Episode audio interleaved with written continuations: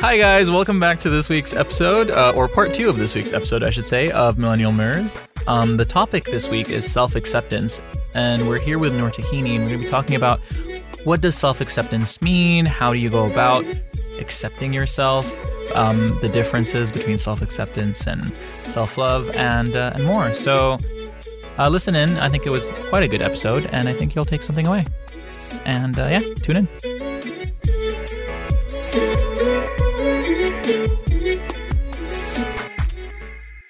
Hi, Noor, and welcome back to the podcast. Doing part two. Let's do this. All right. So the episode is called Self Acceptance. So, why is self acceptance so much more of a talking point nowadays? It's a very good question. And a really hard question to answer as well. Um, but I'm going to try anyway. That's what we're here for you to do. Why is self acceptance such a hot topic these days? I'm going to probably paint like a very dre- general picture of where we are right now as a human race. Mhm. I think some people might relate to it, some might not. This is just the way that I see things. But I think that we are as a as a world having an existential crisis right now. I would agree with that.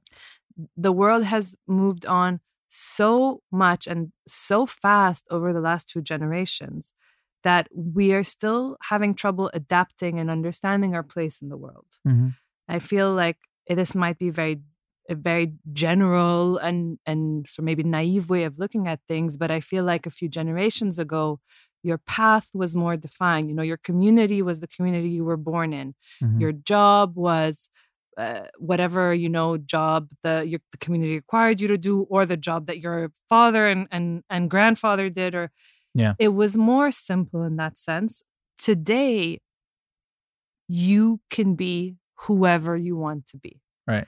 You can, your community can be whatever community in the world you want it to be. It doesn't even have to be physically where you are. You can Sure. have the community that you resonate with can be an online community and could be halfway across the globe.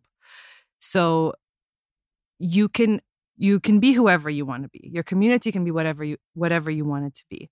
You can have almost whatever job you want within reason.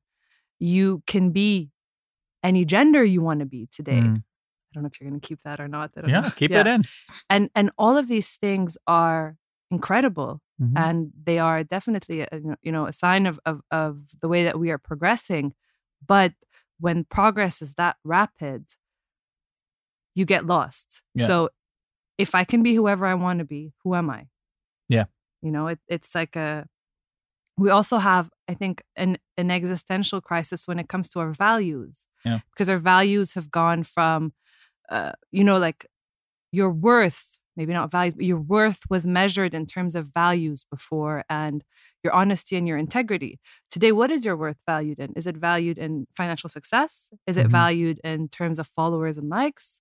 Is it valued there's so much mixed messaging. I'm not saying i have the answers but all i'm saying is that we are faced with this giant question of who am i? What is my purpose? What is my role in the world? What is my path? And as a result of that there's a lot of introspection that's happening. I don't i don't think that self acceptance is something that everyone achieves easily.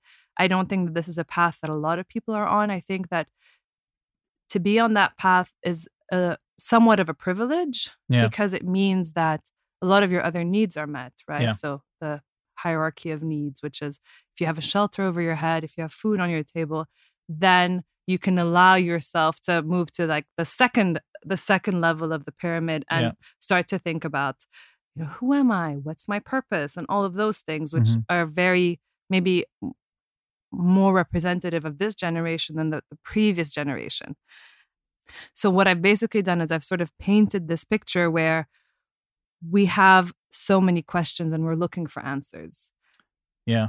does No, that resonate with you I think that makes sense. I think, like you said, we you're spoiled for choice. It's like when you go to to to supermarket and you're trying to like make a choice, choose toothpaste, and it's just like you have all these different options, and you know, what do I pick? yeah No one's told me like there's just toothpaste is not really a good example, but you get what I mean. like you go somewhere, you're trying to buy something, and like you have so many options that it becomes harder to to make a decision.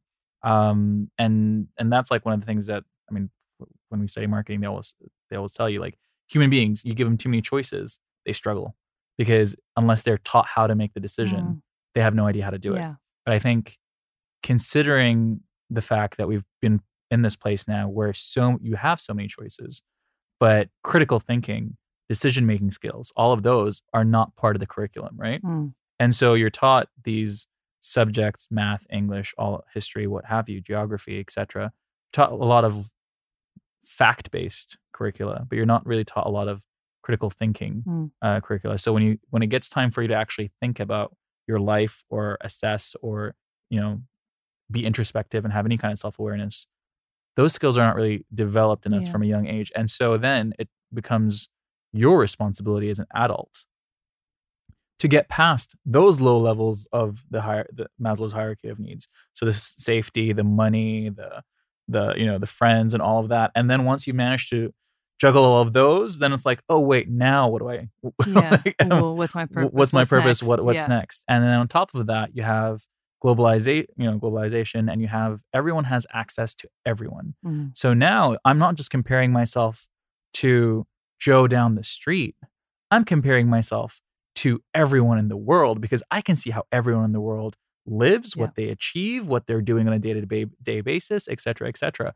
So no matter what my benchmark is, it'll always be shifting and it'll always be getting higher, right? My benchmark is no longer something that is within arm's reach Yeah.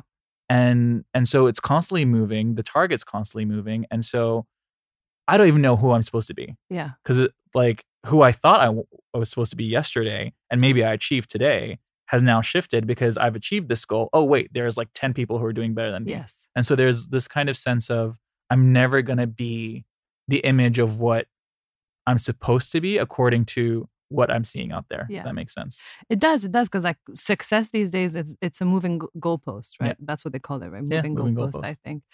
And uh, just as you said, messaging is a huge part of the equation because we are being messaged at, or we we are being told things, whether we realize it or not, Mhm. all the time.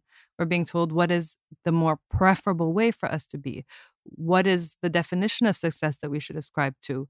What does it mean to to have it, it's like it's like trying to find yourself in the middle of a storm almost and just things are flying at you from every direction. but also there's this big messaging about self-acceptance it's become like this very diluted term you find an instagram quote about Mhm. it every day on your feed um, but what does it actually mean to accept yourself because like you you it, you know you scroll past and like the path to happiness is self-acceptance and you're like great how do i get to that like what Yeah. does that even mean like this means nothing to me Yeah. you know what i mean I think to bring it back to like this sort of world picture that the Mhm. both of us have just painted, the most powerful thing you can do is stop and define the world, define success, define your path i- on your own terms, Mhm. not on someone else's terms. Because we're all living on other people's terms right now. We're Right. all we've been told what we should wear, what we should eat, what we should do, what we should think, you know, what's cool and what's not, etc. But I think maybe there's two different different levels of self-acceptance or two different types. So there's self-acceptance that is a result of self-awareness. So if we have Mhm. to define self-acceptance, I think we should do that as well. Self-acceptance is to see yourself for who you are, your strengths and your weaknesses, and to accept that in a non-judgmental way.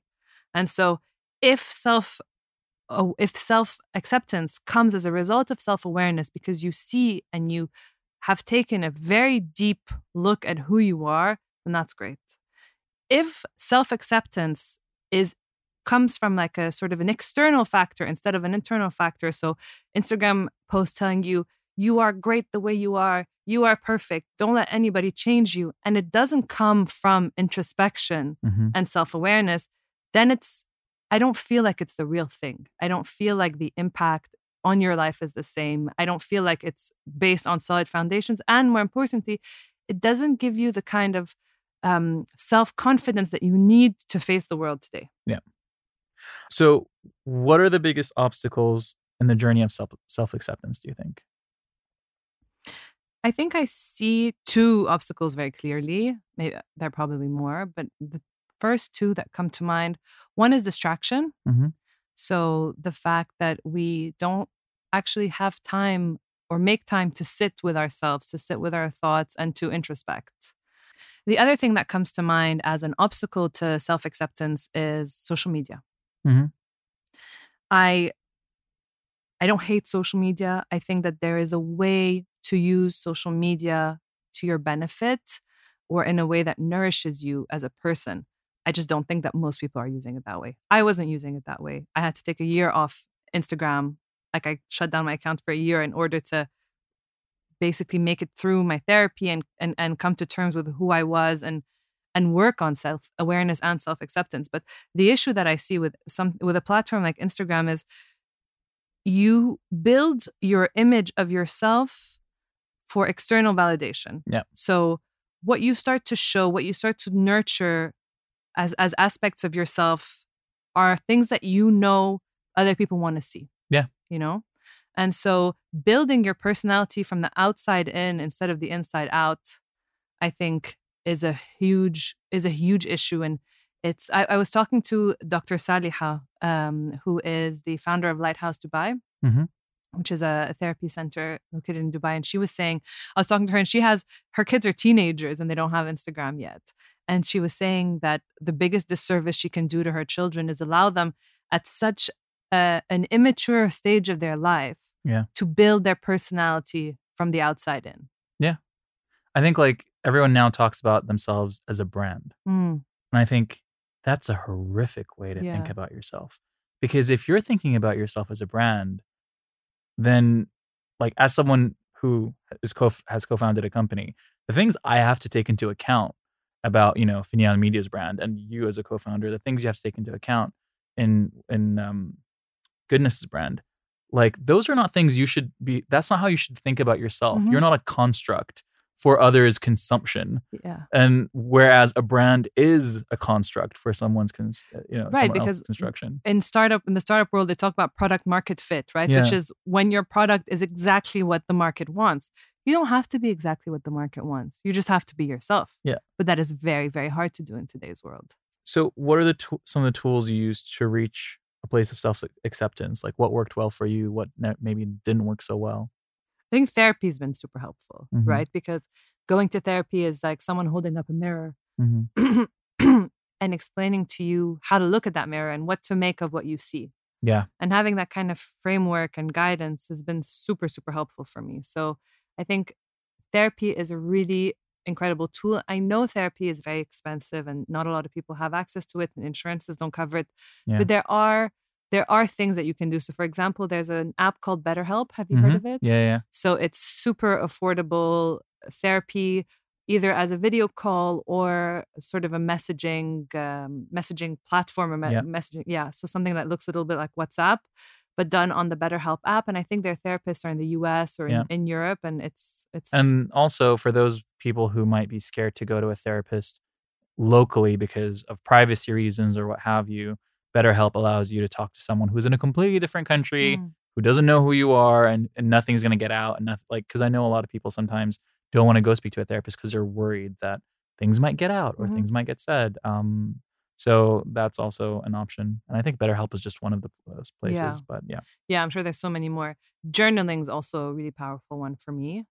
Journaling allows me to because when the thoughts are in your head there there's no start and end to them they kind Yeah. of be, but when you put them on paper or when you say them to someone else you're forced to make sense of it you're Yeah. forced to have a beginning and an end and to Yeah. see clearly what does self-acceptance feel like what does it look like when we accept ourselves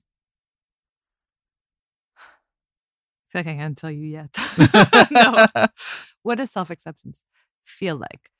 It's it is it's peaceful. Mm-hmm. it's uh it's definitely a place where you feel more at peace because a lot of pressure is removed or you are able to protect yourself from a lot of the ex- external pressure. But i i don't think it's it's not easy. It's like i left instagram for a year Mhm. because my identity or my sense of worth had become so tied to the amount of likes that i got And then I came back at the start of this year when we had launched the podcast, and Mhm. I was like, I want to, I want to be able to use my platform to promote the work that I'm doing. But still, there are days when I'm affected by the number of likes that I get for a photo, and I have to remind myself, like, Noor, you've worked so hard to get to where you are. Don't fall into the trap again. Like, don't. Yeah. It's a constant struggle. like as long as you're interacting and you're you're interfacing day to day with the world you're all like self acceptance is always going to be like a, a daily activity i guess e, exactly what you said. I think as long as you live in community and society, if Yeah. I went to live in the woods by myself, I, I think that that would be like pretty pretty quickly achieved. which is how i'm going to be in my seven when i'm 70 years old in the But- woods by myself But if you live in a society and a community where being liked is still very desirable, like Mhm. let's be honest, no one wants to. Everyone wants to be liked. Yeah. you know it's it's very important. It's you know when you're liked, you get more jobs. When you're Mhm. liked, you have more friends. When you're liked, whatever it is, so it is desirable. But it's just about knowing how to set boundaries. humans are social creatures by nature Yes. and thus acceptance and being liked is literally part of our Mm-hmm. hardwiring we've spoken about the fact that it's self-acceptance is a daily activity and sometimes it's just not there for you that Mhm. day what do you do on those days when you're struggling Yeah.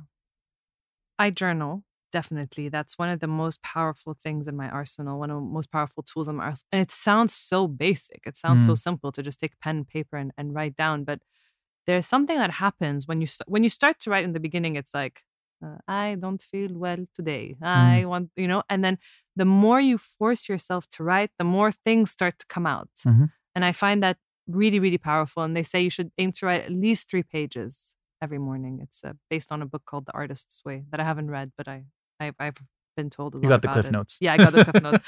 I do that a lot, by the way. I like I'll read a headline and my husband I tell my husband like, oh, by the way, did you hear this and that? He's like, oh no, what happened? Tell me more. I'm like, oh, I don't know. I just had the headline pop up on my phone.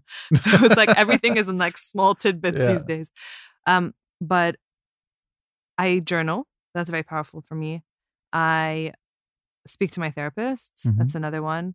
I have a friend in London who I call her my soul sister.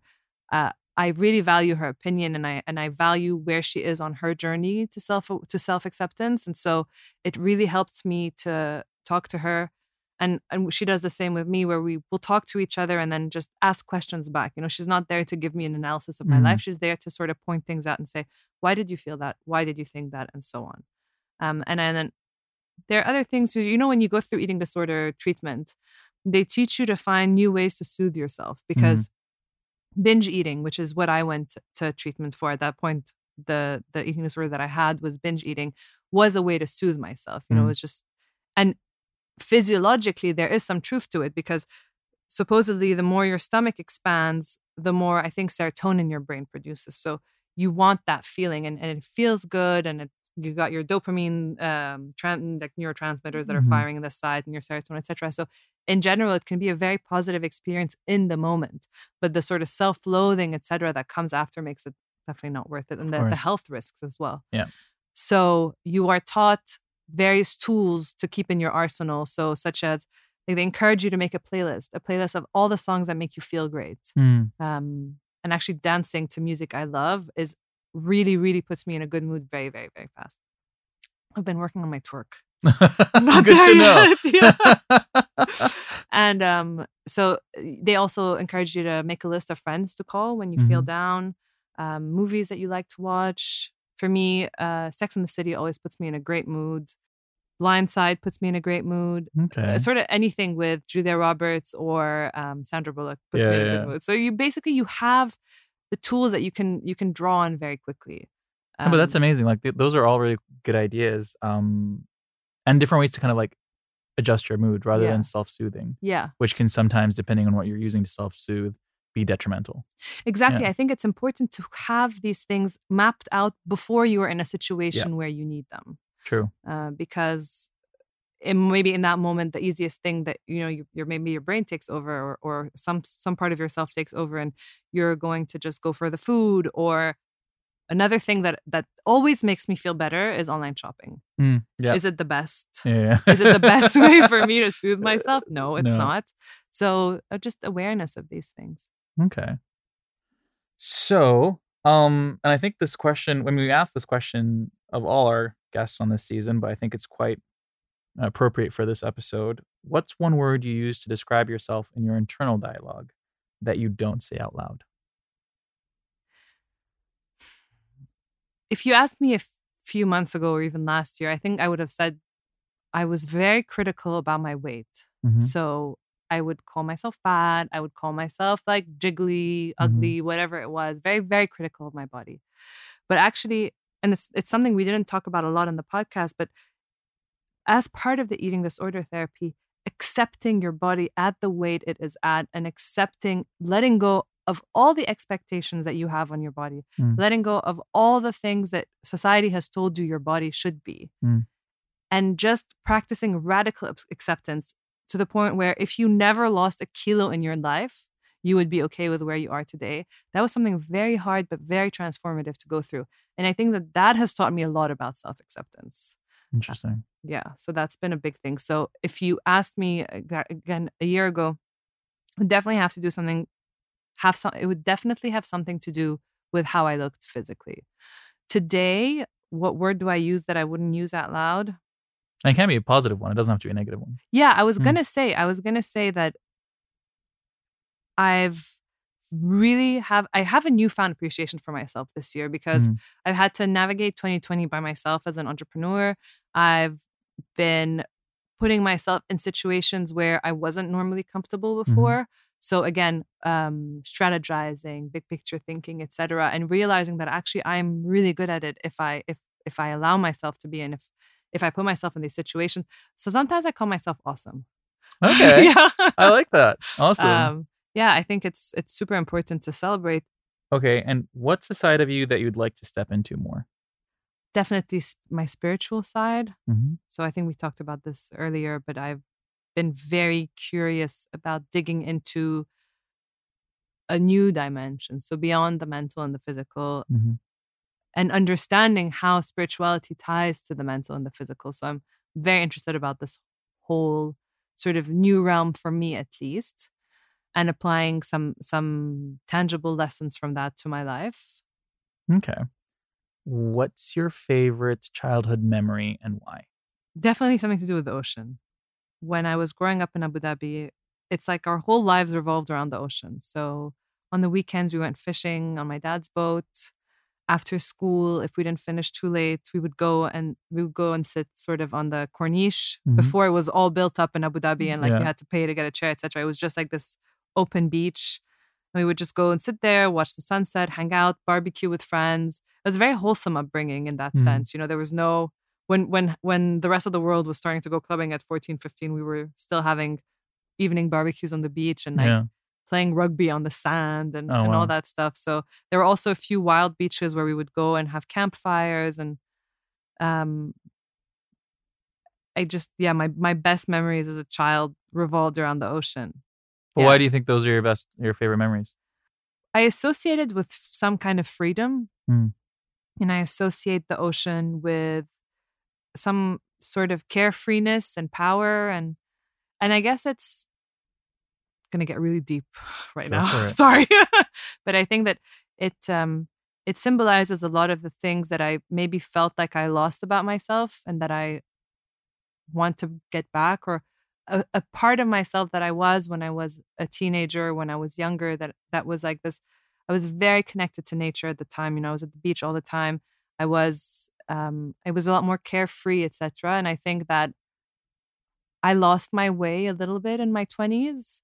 Um and I lost some aspects of myself in that in that way, but I am this is it is where I want to be and it is a, like work that I'm doing to get back there and and to let go of some of the shoulds and shouldn't Mm. that I have hung on to for so long and that have taken me away from from that person. And so when I think back of those like evenings and sunsets and weekends, you know, the sea and you're barefoot and you're in the sand and stuff, that's that's really what like sort of pulls at my heart. That's amazing. I like that. That's such a good, such a good answer and that's it. Those are that's the last question. Thank you so much for having me. It was great talking to you. Thanks for joining me on the episode. It was awesome talking to you. Um, we're gonna put the links to where everyone can find cool. you in the episode description. Thank you for being here. Uh, thank you guys for listening to this episode. Uh, this has been an amazing episode. Uh, let me know what you guys think. Um, and be sure to subscribe. And yeah, this is Mshada and Nancy signing out. Bye guys. Bye.